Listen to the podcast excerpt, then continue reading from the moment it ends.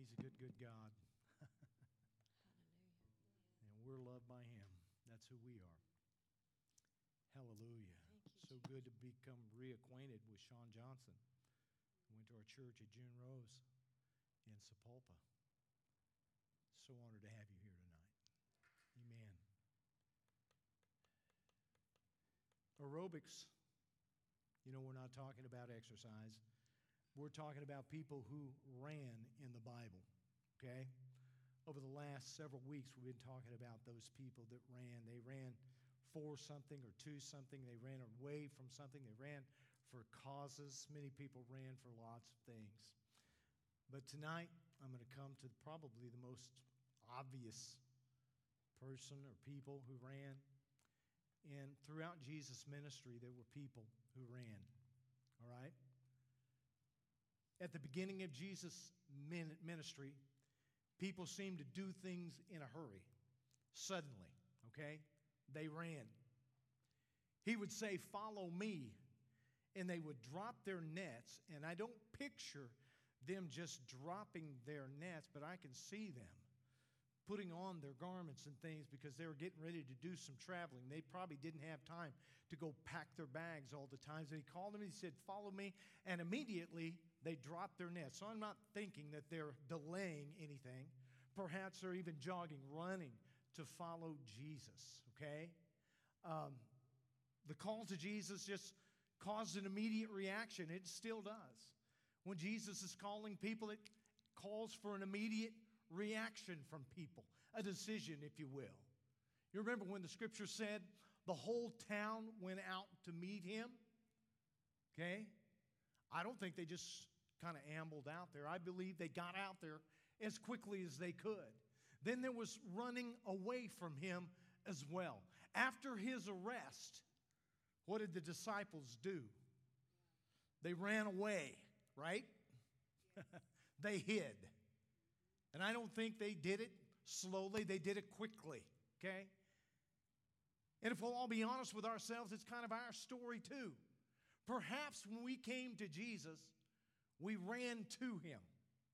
He called us and He called into our spirit, and we just went as fast as we could to embrace Jesus into our life. But perhaps we were like the disciples, and after we had known Him a while, there were times when we ran away, just like those who were closest to Him. And as we go through this story today, I invite all of you to enter into the story and identify with it in a way where you're there. You're identifying with the people who ran in Jesus' ministry. This story that I'm going to relate to you in just a second is a story of inspiration, but it's a story of fear. It's a story of glory, but it has shame, just like our story. John 20. And verse 1 says, Early on the first day of the week, while it was still dark, Mary Magdalene went to the tomb and saw that the stone had been re- removed from the entrance. So she came running to Simon Peter and the other disciple, the one Jesus loved, and said, They have taken the Lord out of the tomb, and we don't know where they have put him. So Peter and the other disciples started for the tomb. Both were running but the other disciple outran Peter and reached the tomb first. He bent over and looked in at the strips of linen lying there, but didn't go in. Then Simon Peter came along behind him and went straight into the tomb, and he saw strips of linen lying there, as well as a cloth that had been wrapped around Jesus' head. The cloth was still lying in its place, separate from the linen. Finally, the other disciple who had reached the tomb first also went inside. He saw and believed. They still not, did not understand from Scripture that Jesus had to rise from the dead. Then the disciples went back to where they were staying. Now, as far as the disciples were concerned, this revolution that they had been a part of and still didn't completely understand was over. They were in hiding, okay? And when a revolution in those days was over, it wasn't like a ball game where there were two opponents that were going at one another. It wasn't like the Dodgers and the Brewers tonight in the seventh game of the National League Series, okay? One of those is going to win that series tonight, and after the game, they'll all come together and they'll shake hands and they'll be buddies afterwards. That's not like the conflicts that they had back then. When the revelation was over, the loser was killed. They were in prison. They weren't treated nice. They weren't treated friendly. They didn't try to make amends with them. When that revolution oh, it was over, it's pretty much over for them. And these guys knew that this revolution that they had been a part of with Jesus is now over, and they're in hiding and they're afraid. Wow. You know, when it's dark, and it was dark that night of this particular story, when it's dark, it's worse. Have you ever been in a place of fear and anxiety when you wake up in the middle of the night and that fear and that anxiety grips you? It grasps your heart because you, you don't really know what to do.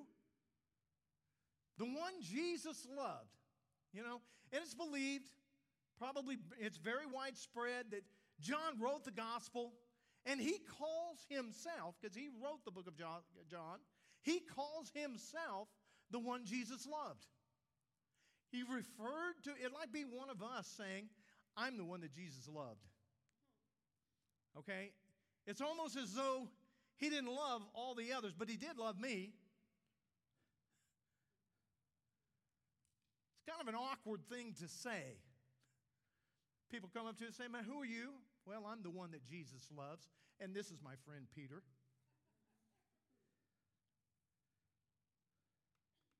Mary Magdalene, let's get her. She's part of this story. She's a checkered, scandalized woman. She's the first to see the risen Jesus. And isn't it interesting that in those days, the testimony of a woman was not used in court? They couldn't testify. I can't explain it. Ladies, maybe you can explain it better than I. And if I tried to explain it, you'd all be mad at me. But women couldn't testify in court. Their testimony wasn't deemed honorable. I don't know why. Okay? Anyway, she was the first one to see the risen Lord. And I think that's really interesting because when we go back to the advent of Christ, when he came into this world, there was another group of people that their testimony was not allowed in the courts, and it was the shepherds. They were unworthy, they were lowly. You didn't accept the word of a shepherd. And they're the first ones to see Jesus alive in this earth, the Messiah, to people that are unworthy. They're known as liars. But Jesus appears to them first, the first at the incarnation, and the first at the resurrection by two groups of people that their testimony was unreliable in court and wouldn't be allowed. I just find that interesting. First to see, but would not be allowed to testify legally at the birth or the resurrection of Christ. This is the gospel. This is John's gospel.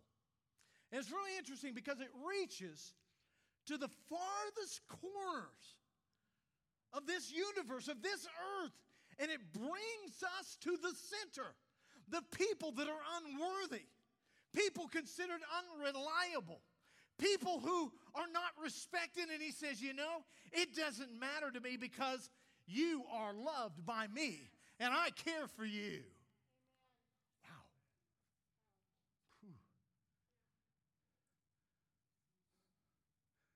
We're shepherds, we're women. he pulled us all in to the center and said, You're worthy. Wow. Peter and John are running now. Mary's given them the report, and Peter and John are running. And apparently, Peter was a little fat guy because John beat him to the tomb. Beats him to the tomb. He could run faster than Peter. You know, but Peter caught up to him and saw John peering into the tomb. John may have been faster, but he was afraid and fearful. He's peeking in the tomb, and Peter goes, Get out of the way, fat boy. No. Peter was a fat guy. Get out of the way. And he walks right into the tomb. He's not afraid. And then John followed him in. I think that was kind of interesting myself. John is faster, Peter is braver. And they go back to where they're staying. And they were filled with hope. Man, they were excited, but they're also filled with fear. Do you get it? Do you identify with that? They're filled with hope. They're so excited, you know, but there's still that thing. I'm still filled with fear. Have you been that place where that tension exists in your life? You know, between hope and fear? They're sharing that same place in your heart and in your head. Can you share that with Peter and John at all? I can. And I'm going to skip over a little bit. And we're going to go to verse 19. Verse 19 says, On the evening of that first day of the week, when the disciples were together with the doors locked, for fear of the Jewish leaders, Jesus came and stood among them and said, Peace be with you. And after he said this, he showed them his hands and his side. And the disciples, they're overjoyed when they saw the Lord. And again, Jesus said, Peace be with you. As the Father has sent me, I am sending you. And with that, he breathed on them. He breathed on them and said, Receive the Holy Spirit. If you forgive one another's sins, their sins are forgiven. If you do not forgive them, they are not forgive them, forgiven. Do you notice that where he says to them twice, peace? Peace? peace, brothers. Jesus didn't have anywhere to live. Apparently, he had long hair. He's the world's first hippie, I guess. He goes, Peace, brothers. Hey, peace, you know. Sometimes Jesus has to say things twice to his disciples.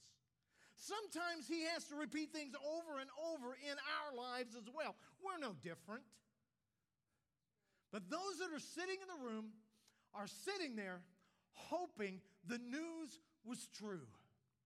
Maybe they were thinking like you and I after a funeral service of somebody that we dearly love.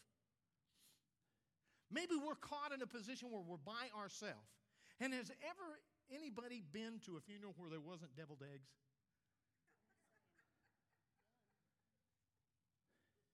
But maybe you're over by yourself and you got a few dozen deviled eggs in front of you, and you're thinking to yourself,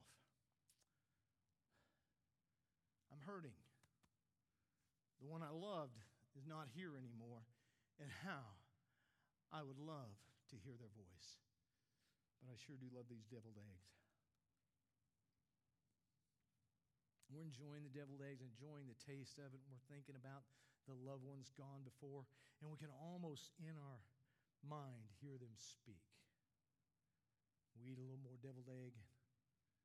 We listen to maybe what they would say to us. Well, this is what's going on here in this room. Maybe they're, I don't know if they're having deviled eggs or not. Maybe they're having a pita tuna sandwich. I don't know. But they're eating. They're sitting around, they're fearful, hopeful, but fearful, and all of a sudden, the one they hoped they would hear from again is standing in their midst and he's speaking into their lives. He goes, Peace, brothers. Peace be with you. Then they realize this isn't a dream, this is real. Jesus is in the room. What would we say to our loved ones that have gone on? if suddenly they were in the room with us, we probably wouldn't want to say anything. We'd probably want to hear everything that they had to say because we wanted to hear that voice one more time. And that's what the disciples are sitting there doing. This man, this, this man who gave us hope and brings us hope today is standing in our room. We never thought we'd hear his voice again, and he's speaking. I'm hanging on every word that he says. Wow. You know, have you ever been in that place where somebody is talking to you, and some maybe somebody you care about? They're talking to you, and somewhere in the middle of the conversation, you don't know exactly where it was, but you get tired head. And you stop paying attention. And you start thinking about something completely. You're thinking about it's Taco Tuesday today the, on the board. I think I'll eat lunch there. Or you may be thinking, maybe I got to go home and rearrange my sock drawer, and you can hear tones coming at you, but you're not really putting together the words. They're not meaning anything to you. And all of a sudden they say, Well, what do you think about that? Have you been there? And you go, uh, could you repeat yourself? You say that so well. I'd like to hear it again. I don't think that was the case with the disciples that night. Jesus came into the room, and the words that they longed to hear, he began to speak. And I believe they were hanging on every word that he said. Now, there's just a short little passage here. He didn't say a whole lot of things. And it's possible that John didn't record everything that he said in that room that night, but I don't think so. I think he recorded every word that Jesus said because he loved him so much and he was so hopeful. I believe he pinned it all right here. Hmm.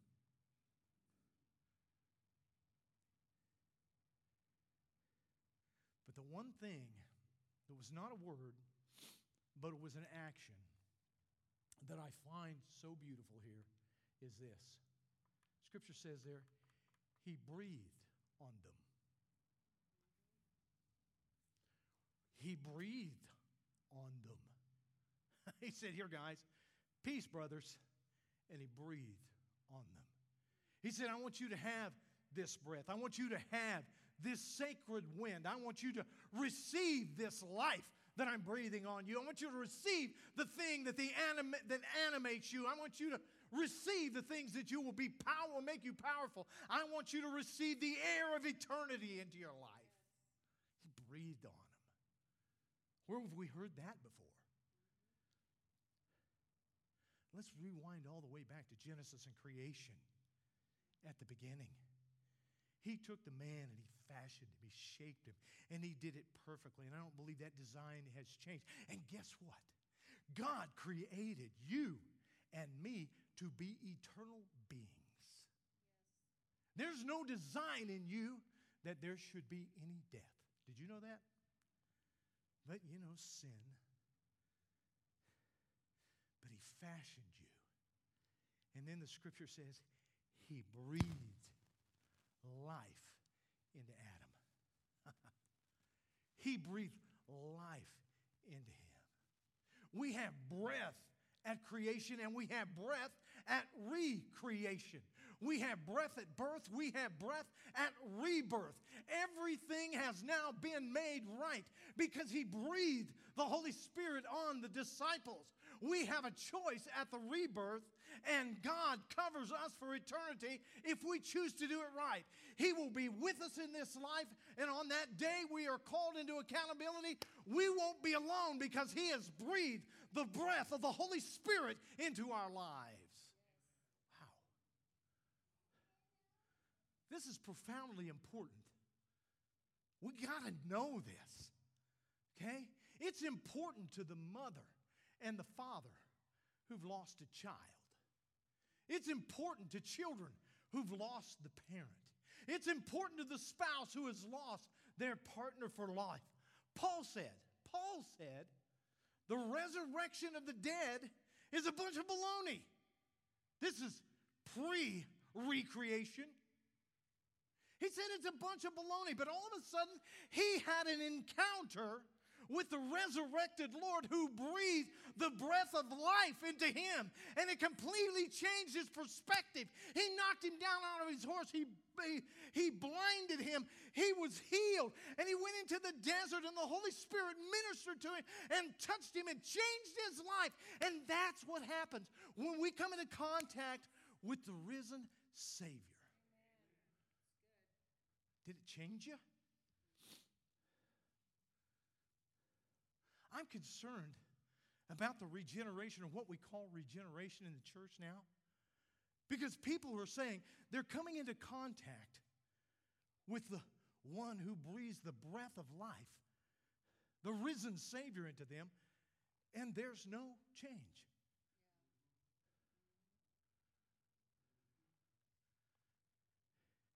It's akin to having a Christless Pentecost.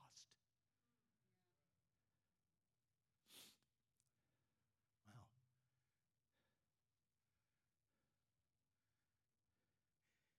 An encounter with the Savior changes you, it makes you run. it makes you run to Him, or it'll make you run away from Him. But it changes you. Isn't that what changed it all for you and I? We had an encounter, encounter, and we believed. Let's move on. Forgive. This is Jesus speaking. Forgive, and they are forgiven. Don't forgive, and they are not forgiven.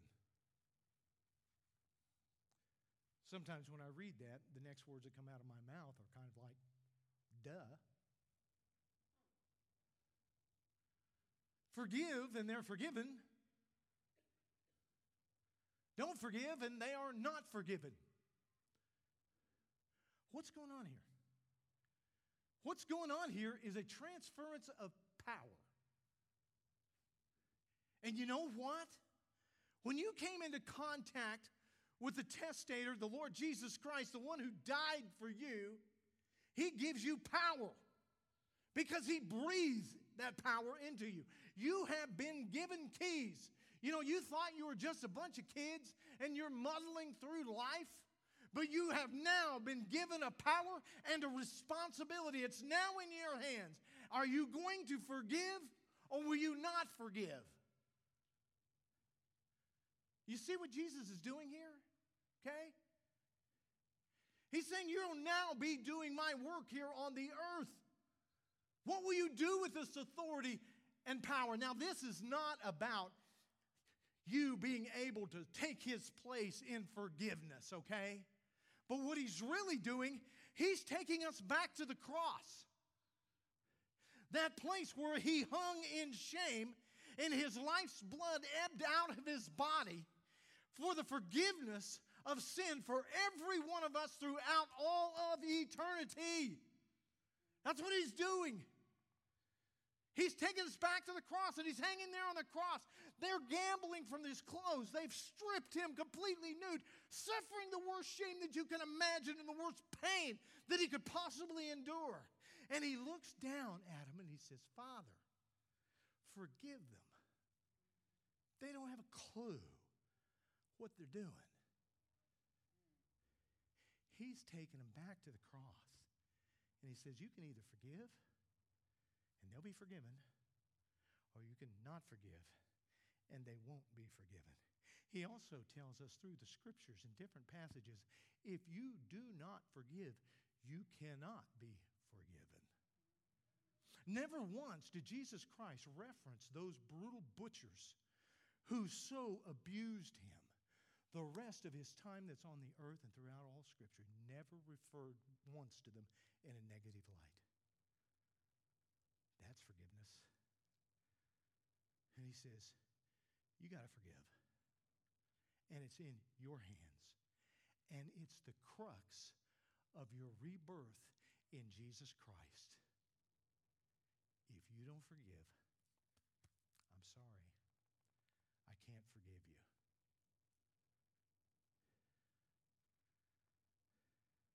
That's what I'm all about.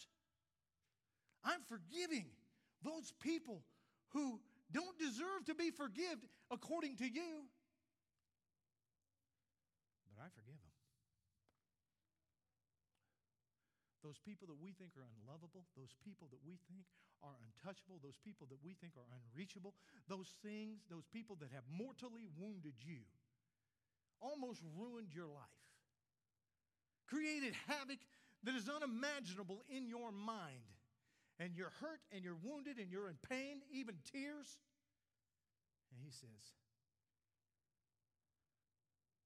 Forgive them. Forgive them. Boy, that's tough. That's, that's really tight living. It's tight, but it's right.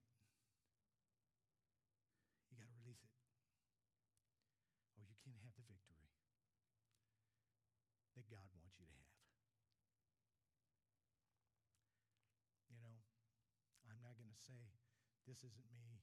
I want to blame it on the scripture. You know how that goes? I'll throw this off of me. But I'm just trying to be a tool. No, I'm not that complicated. Okay?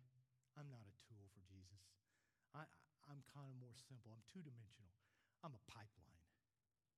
It's a pipeline. It's got an outside so it can contain the information and just a passage through which that information flows. That's as simple as it gets.